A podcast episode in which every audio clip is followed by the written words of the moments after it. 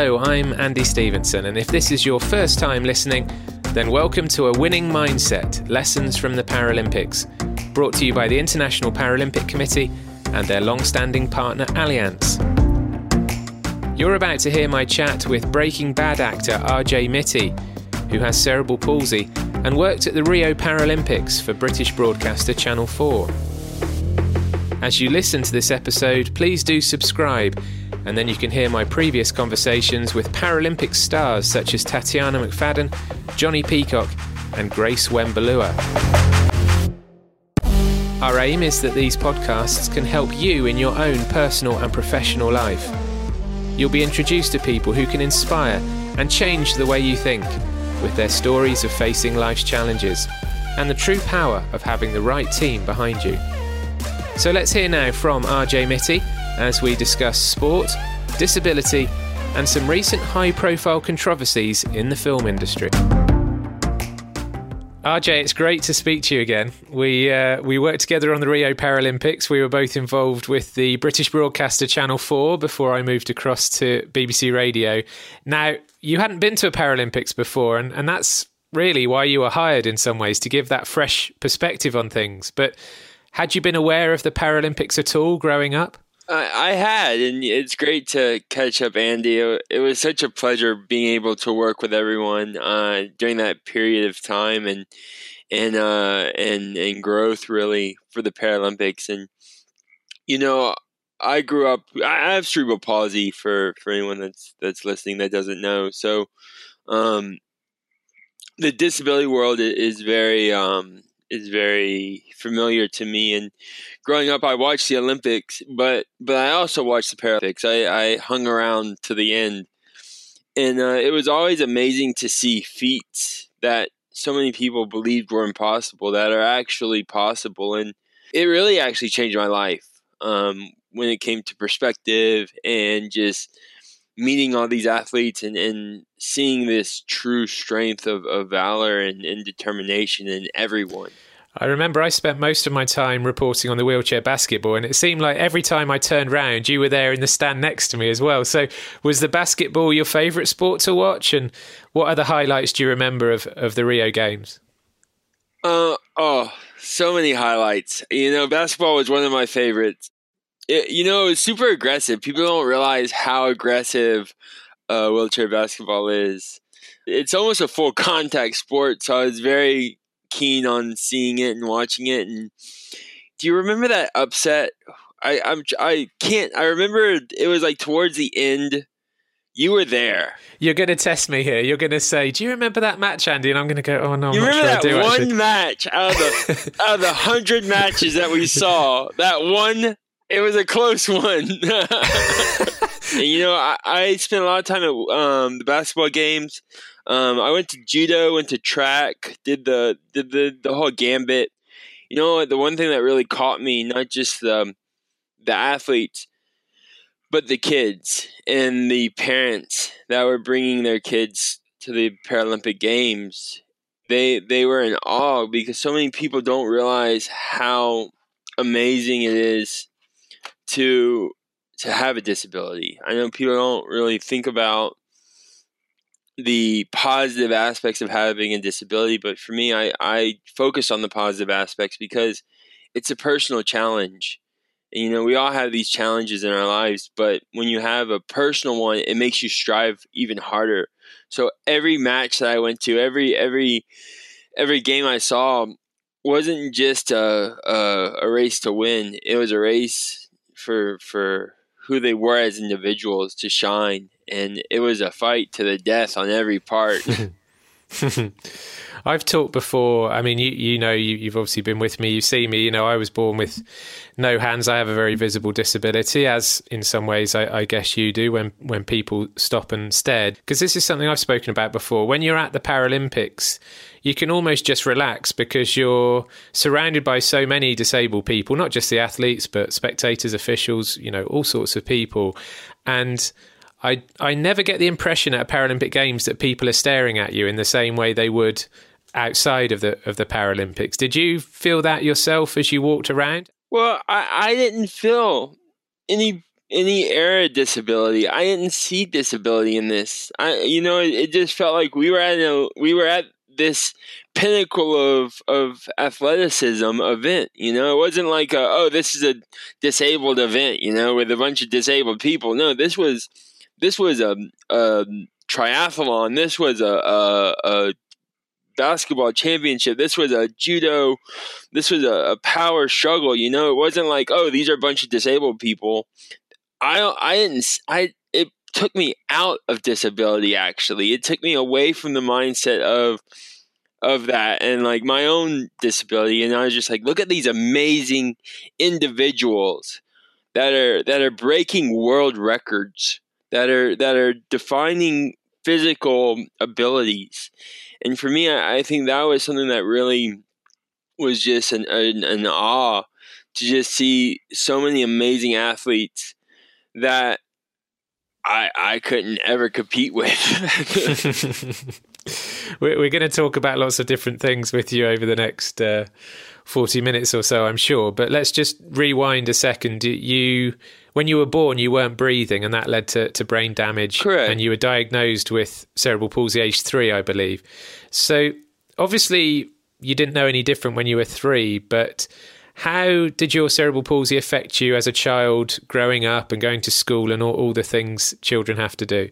No, so for listeners that don't know, um, cerebral palsy, um, I'll go in a little detail, is most commonly caused at childbirth from lack of oxygen to the brain, uh, which affects can affect numerous different things. But for me, it affects fine gross motor skills, hand-eye coordination, uh, speech. It's it's kind of like my whole body is a, a rubber band retracting. So because of that, I wore braces and cast and may or may not talked a little funny, but uh, that was just because I was from the South. Um, but you know, I was very lucky that I grew up with a disabled grandfather. So for me, disability was quite normal. I wasn't diagnosed till age three, but luckily I was able to get treatment at Shriners Hospitals for Children. But when it came to general public school or or maybe places that weren't so well versed with people with disabilities, you know, you you will get looks, you will get questions. They're the question mark on top of their head. They they're not an actual question, you know. but uh, for me, I never let that really taper who I was as an individual. I, I dealt with bullies, you know, people saw my cast or braces on my legs and was like, "Oh, that's a that's an easy mark," you know. But at the same time, I I was very athletic. I played soccer or football. uh, I played. Um, I was in martial arts. I was in all kinds of things, physical activity. Um, so sport was a big part of my life. It helped me gain control of my disability. Um, that I could utilize it and, and grow from it. So for me, when you're in a team sport, it's a family. And you, and you grow as a unit because you need to rely on each other to, to lift you up. And for me, that that was a big part of, of my community growing up was soccer and my teammates and any child anyone growing up should be in a team sport or, a sport nonetheless because it doesn't just give you social skills. It, it, it challenges who you are to strive for greatness, to strive to win, and, and to learn how to lose and accept your loss. And I think that's something that we don't always agree with is that we can accept our losses, but I think sometimes we don't learn from a win, but we learn how to win by losing. And I guess when you were first at school in the 90s and, and me in the 80s, of course the Paralympics were happening, but they had nothing like the profile they have now. So the kids in our playground or classroom may not have seen a disabled person, let alone one playing sport. Yeah, 100 percent. And you know, it was interesting in my school. They really isolated the people with disabilities to one room and and that was kind of a, a thing that I had to fight for was to be in a normal classroom because like you said we didn't see the Paralympics really in the in the 80s and 90s we didn't really see people like ourselves on the soccer fields and the the the basketball courts and and martial arts and it was something that for me having those opportunities people would even question why I was there at those times like aren't you disabled aren't aren't you like I, I don't want to. When I was in martial arts, like I don't want to hit a disabled kid, and my sensei was like, "No, hit him, hit him hard." um, so um, it, it, it's it's kind of that mindset of like, no, I am not fragile. I, I I'm I'm an athlete. I'm a human. I I can do these things. I can I can push forward. Um, we have this misconception of being disabled makes you a fragile person and and you know some disabilities do weaken the bones and do make you more vulnerable for injury but certain disabilities actually make you harder they make your bones stronger they make your muscles tighter they make uh, make your body work harder to get to that next level. Never mind me- never mind mentally stronger of course which exactly. you know we hear about it now don't we? Actually the push for workplaces to be more diverse. A lot of the time people make the very valid point, in, in my opinion, that actually a lot of disabled people can actually be very mentally strong people to have on your team, regardless of what you're doing, whether it's sport or something else.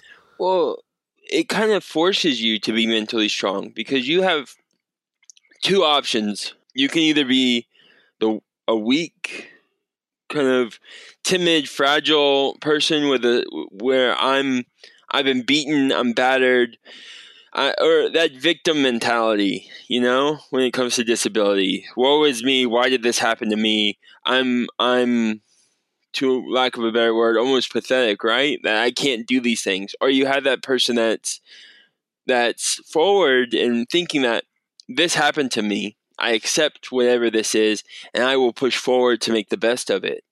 And those are kind of really two paths that, that every human shares in their life when trauma happens. Um, but really, it's the latter one that we all strive for. And I, am very, um, I'm very happy that I grew up with a mindset of can't is a decision. You know, we all can say I can't do something if we never try.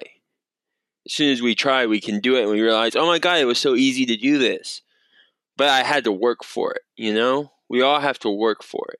I, I always saw adversity as an opportunity.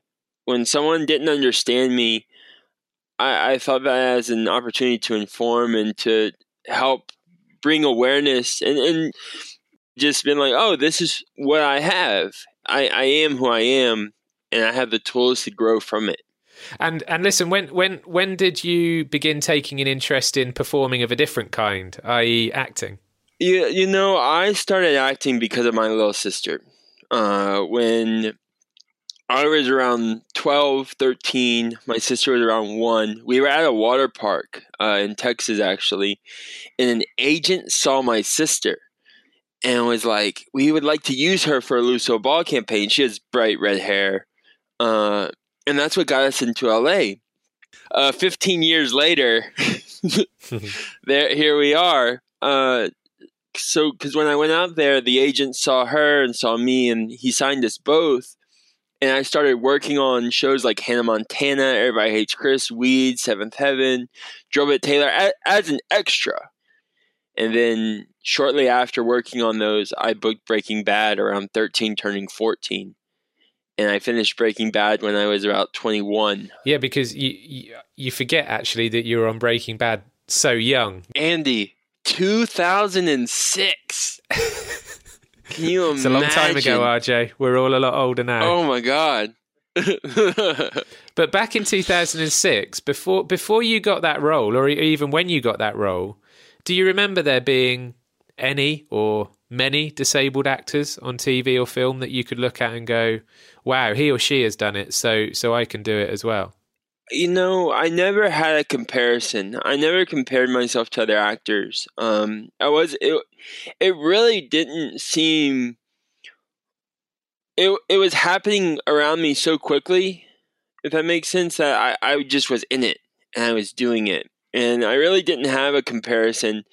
Looking back and, and working in the community now, I, I, see many actors with disabilities that have always been there that, that probably did influence me in ways that I subconsciously didn't know. Um, because keep in mind, I, I never, I grew up with disability, right? I grew up seeing people with with disabilities. Um, my mom was in home health and and and all kinds of stuff, so for me, I didn't. I was in a weird mindset and perspective of how I viewed disability compared to someone else. Yeah. Well, actually, I mean, uh, you know, when when we move on to Breaking Bad, then I've always been interested in asking you this. So, when the character of Walt Jr. came came to you, Walt Jr. presumably had a disability or had cerebral palsy even in the script as a concept when it came to you. Yes.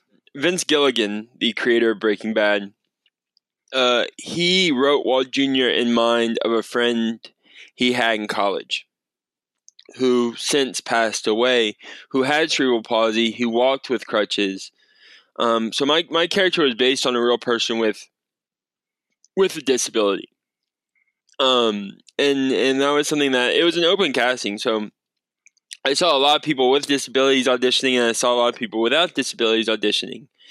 And uh, and luckily, I guess I embodied the character the most um, from from his memory of his friend, and uh, so that that for me was a great honor to to have this real person or portray this this real person in uh, in in his world. And you know, Walt Jr. to me is, is a very special character, and I'm I'm very lucky to have such a character who wasn't over talkative that that was kind of a man of action who would do anything for his family, and, and that's kind of so I, that's something that I like, and I try I strive to be like that.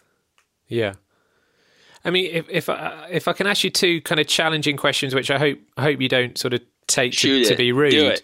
I'm taking them rudely. I mean, the first is, um, were you conscious that you were having to prove to people at home that you were still acting that this wasn't just you turning up and being being you you know you were still having to act a character?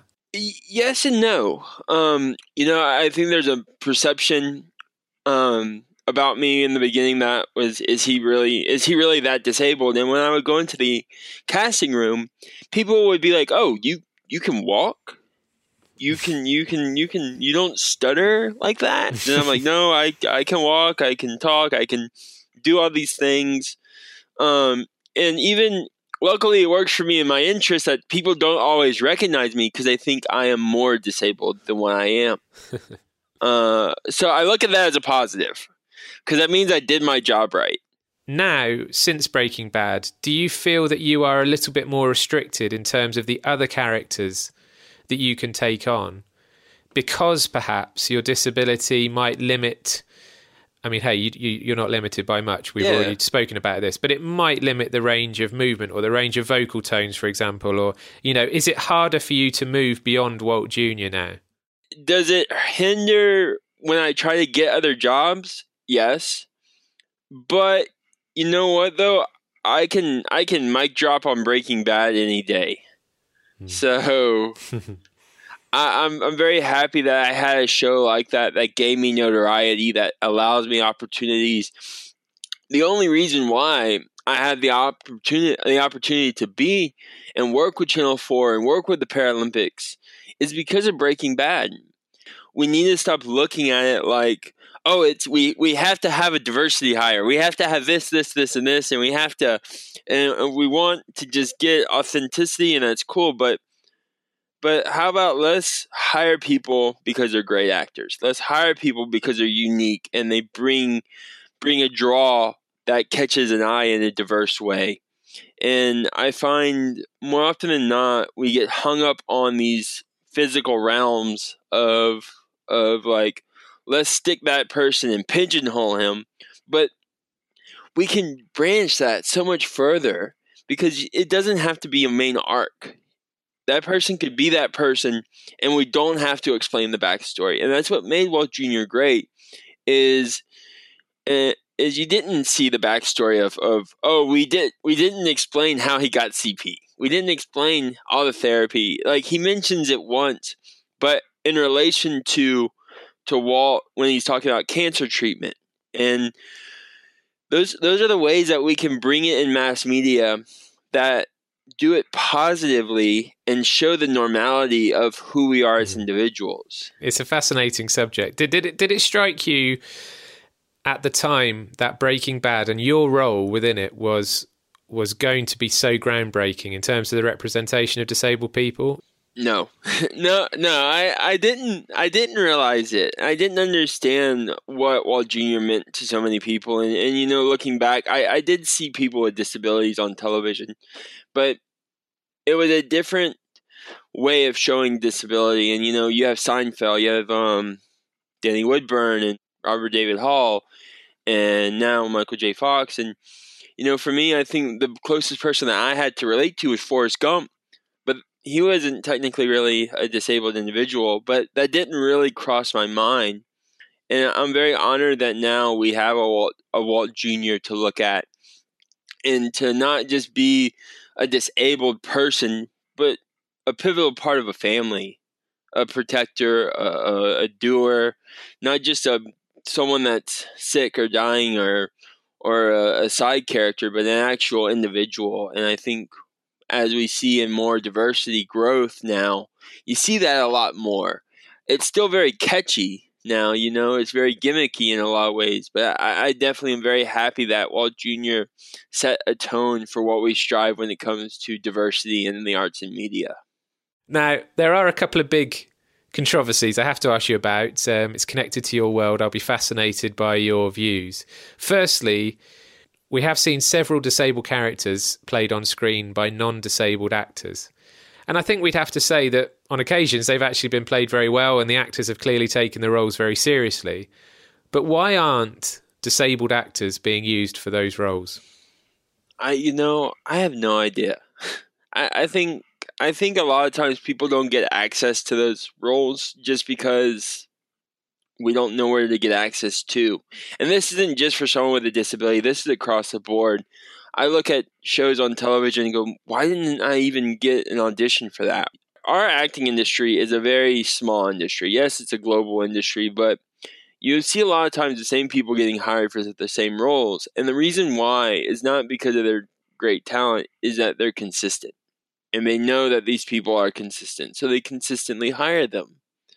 And I think when it comes to people with disabilities and the lack of opportunity for individuals that have them to audition, isn't that they can't do the job, but we just don't actually have the ability to really cast properly. And I think a lot of times people just get overlooked and forgotten. And that's sad. And sometimes people just don't care. And uh, it's disappointing. The the other thing that can happen is that disabled characters on TV and film are presented as as tropes. So some people are uncomfortable with Forrest Gump, for example, or a film like Me Before You, where a paralyzed man was portrayed as being suicidal. Does it make you angry that there aren't more characters like Walt Jr., who just happen to be disabled? In other words, their disability isn't the focus. Anger isn't the term but it, it does confuse me to see characters that kind of devalue themselves um, in in certain ways where you could have made a great character there with or without a disabled actor. I'm I'm I'm saying in in in general, taking a great character and just devaluing him or making him relatable and I'm I'm doing that with quotation marks, um, to the general public because they're like, oh, that character's not relatable enough. It's like, well, how do you know it's relatable or not when you only hang out with one type of person? You know what I mean? When you when you're only when yeah, you're sure. only at the at this one party and every party thinks alike. What's relatable to another group or another group or another group, and I, and this could be you and me me and me and you, Andy, we we have vastly different lifestyles. We've uh, vastly different experiences, yeah. and and certain things we probably relate on, and a lot of things that we don't. but me and you are at the same party. yeah, yeah, I know so, exactly what you mean. But so so we we click. Well, what's that third party that that doesn't get it? And and their their perception of us versus who we are as individuals, you know, is is often inaccurate. Well, listen, that, that actually brings us on perfectly to, to another big story that's been around in recent weeks, and, and I'll be interested to, to hear your take on it. We've seen a lot of anger towards the Warner Brothers film The Witches recently, which is an adaptation of a Roald Dahl novel. Yep. Now, just to explain to people listening who might not be familiar, crucially, in the Roald Dahl book, the witches are said to have, and this is quotes, square feet with no toes and claws instead of fingernails. End quotes. Now, they may have claws in the book, but they do have five fingers on each hand. In the film, the witches are missing fingers on each hand. Now, a lot of people with limb impairments, including several Paralympic athletes, have reacted very strongly to that depiction, saying it reinforces cruel and negative imagery and will only encourage bullying or mistrust of people with limb difference. What's your take on that specific controversy? I I agree and I disagree. So I watched it. I, I recently watched The Witches. Um, and I think there's there's many issues with that film, let alone the six finger, no toes, bald head, like demon smile grins. I feel that they should have hired people in amputees. You're casting people with um with an extender and pinky and a thumb. I know like four people off the top of my head that are missing their ring finger and middle finger. That would have been great for these roles. Like, you know, they should have hired people with disabilities. would that have made it okay, though, RJ? Probably not. Probably not. When you have something that affects the community, you have to look at how can we do it positively? It's got more notoriety now than it ever has. And I think this is an opportunity to take a film like The Witches, like so many other films that are that have this now stigma about disability and and start the conversation. This is a conversation starter. What could we have done better? What could we have done differently? Who could we have hired to make this better film? And I for me, I look at films like this as a positive step for change not a negative, but a positive. And I know a lot of people will disagree and say that this film is is is making fun of people that that um, are amputees. This film is making like they they they're making us look like monsters. And there's a big campaign that says "I'm not a witch." I don't know if you've seen that. That yeah, I have. Yes, just for people who haven't seen it, this is a social media campaign where people with limb difference, yep. including Paralympians, have been posting photos of their arms and hands and stumps with that hashtag. Sorry, go on, RJ. Yeah. But now let's utilize this awareness on I have I have four fingers. Mm-hmm. Like mm-hmm, I was mm-hmm. born without limbs, or I was born with two thumbs, or I was born with all these things. I certainly tend to agree with you that it could be a, a, kick up the backside, if you like, to to the film industry, and they won't make these same mistakes again, or certainly not in the same way. I guess, though, I mean. Doesn't it point though to the to the wider issue that actually we rarely see disabled people as the hero in films, and it actually makes me think that it's possibly only the Paralympics that portrays disabled people positively on such a big scale. You know, we can all sit down and watch the Paralympics yep. and see heroes for for three weeks, but not in other spheres like film. And I think that's that's one of the wider issues that yeah. this that this controversy has thrown up.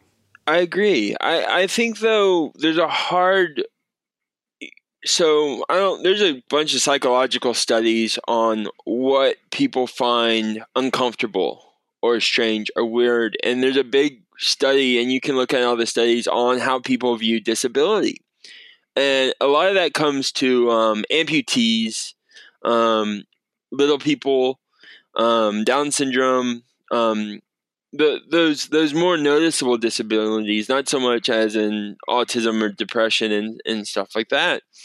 Um, there's many studies, and, and sadly, the industry use those studies to target markets because they know seeing Anne Hathaway with with four fingers and a, and a, a shark like face talking like with a crazy accent is going to be a market, right? That's going to start a conversation and it's going to blow up. They do that intentionally. That's a marketing ploy. Now, they don't care how it blows up, but as long as it blows up long enough to get a return. And I think when it comes to showing people with disabilities as a hero, a lot of times what they make them as a hero is look at that person overcoming adversity, right? The only time you ever see a disabled hero is when they're like in a wheelchair and they're walking. Or they're, you know what I mean? Mm-hmm. or they're like, mm-hmm. oh, we regained the strength back and he fought through this and now it's an inspirational porn. We need to strive for better and just have people that may have a disability, but that person is just an everyday individual, not a disabled person. Diversity isn't a fad, it's a lifestyle. It, it's it's in all of us. No matter if you're the typical white guy at the store or you're the the dude down the street, whatever it may be, we all have diversities. We all have adversities. You may not see them, but we have them. And I think instead of working against each other and trying to climb over each other for the job, we need to create better jobs. We need to create more diverse jobs. We need to create better opportunities and not just create these subpar works. I have this fairly strong belief that every single person on the planet has a disability of some kind, and actually, disability is or should be a sliding scale, really, and it shouldn't be a you're either disabled or you're not, because everybody has, as you've just said, something that is um, impairing their life. I 100% agree with you because we all look, we, we're born into this world and we die in this world very similar ways. And, and you know, I think I, I've taken care of all my grandparents that have been sick, and they've taken care of me as a child, and it goes full circle. And I think we forget that. Just one one final thing on, on, on the witches because we, we should say that Warner Brothers and Anne Hathaway, the star of the film, as you say, have apologised. They said it was never their intention to offend anyone, and Hathaway said she never connected the look of her character to people with disabilities, and she promised that now I know better, I will do better. It's something that we need to we need to be aware of in the community and and not just in the disabled disability community but but every community of how we portray each other how we how we show and how we affect youth because this is a kids movie this isn't yeah, exactly. an adult movie yeah. they made yeah. this for children so the perception of children when they see that now is going to be an almost a negative thing you know for me though growing up i always resonated with the villains it, it was something, I, and, and I think a lot of people in that regards will resonate with villains because I find more villains are human than the heroes. I find often that when you see the villain and they're and they're striving for greatness or they're trying to do something from pain and and conquest, it's it's because of these these these limitations that were placed upon them, right? And so for me, I've always resonated with the villain, but I never view that as a negative. I think I think it, it just highlights how every every individual is going to have a different reaction to this, yeah. and I, yeah, I think you've touched on something there, which actually some kids and you know we obviously don't know sort of the background to it, but some kids actually may have two or three fingers out there and they might take this on as a sort of badge of coolness even though it's a villain you know they yeah. might actually go uh, they might play up to it in a positive way. I mean, I think w- we could draw a line under this because obviously we can talk about this for a long time. I think some something you said earlier is very important though, which is actually. It, you know, we can accept maybe what's happened here if something positive comes out of it for the film industry and it makes a producer or a director or a CGI man or woman think a little bit harder next time. I agree. And that's all we can hope for. You know, yeah. the damage the damage has been done. And, you know, and, and this is this is one of many films.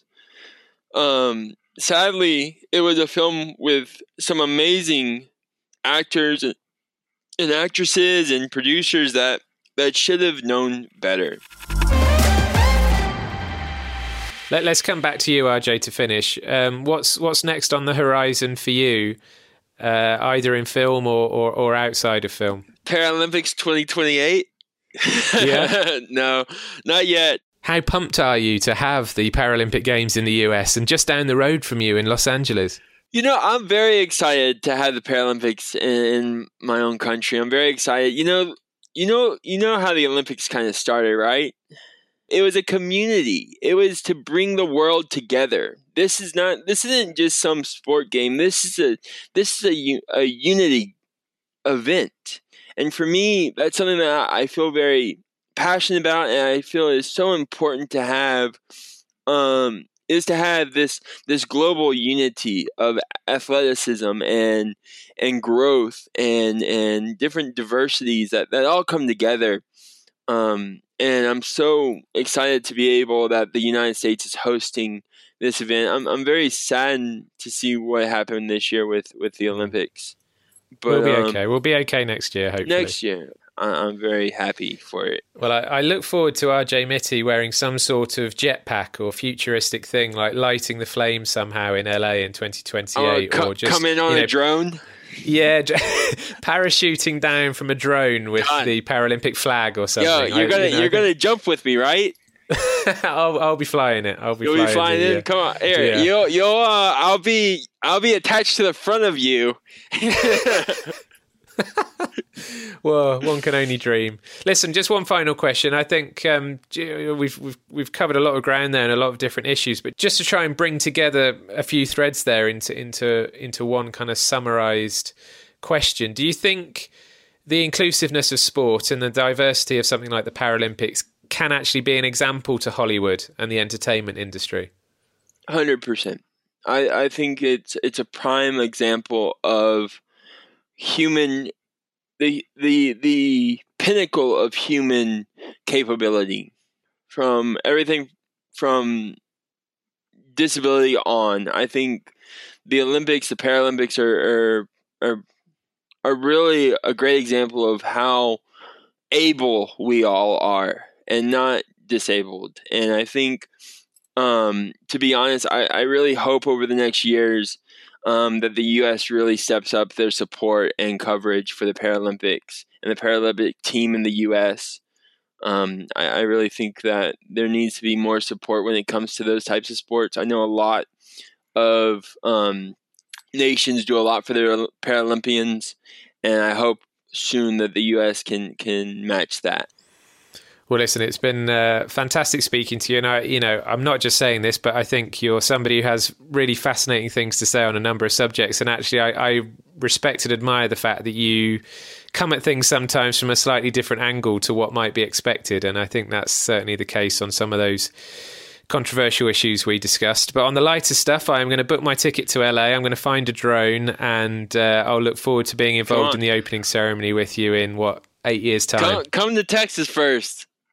I miss you, man. It's been too long. I, I miss I miss the team. I miss everyone. You know, again that that part, that time that that we all shared in in Rio and, and working as a unit and really pushing forward was probably one of the, the best working experiences I've I've had next to Breaking Bad in my life when it came to that. And you know, I I still think back fondly on everything that we experienced, even the stress of of waking up super early, running to games, running to the studio, trying to to paraphrase everything that we witnessed.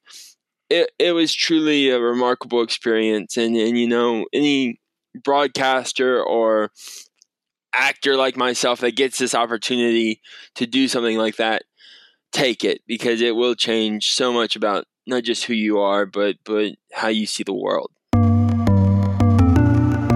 Well, I hope you enjoyed listening to RJ Mitte as much as I did. Someone who has a lot to say about disability and diversity, and sometimes isn't afraid to go against the grain of conventional opinion. Loads of you sent in questions for RJ on social media. Never fear, we've not forgotten them. They can be found in a bonus episode, which you'll get if you subscribe to this podcast. And if you do that, you can also access our earlier episodes with some fantastic Paralympic athletes for you to listen to and hopefully learn from. Next week, I guarantee you'll be sat spellbound as snowboarder Bruno Bošnjak talks us through a crash that broke his back and destroyed his Olympic ambition, and how he's fought back to fulfill those dreams in the Paralympics instead.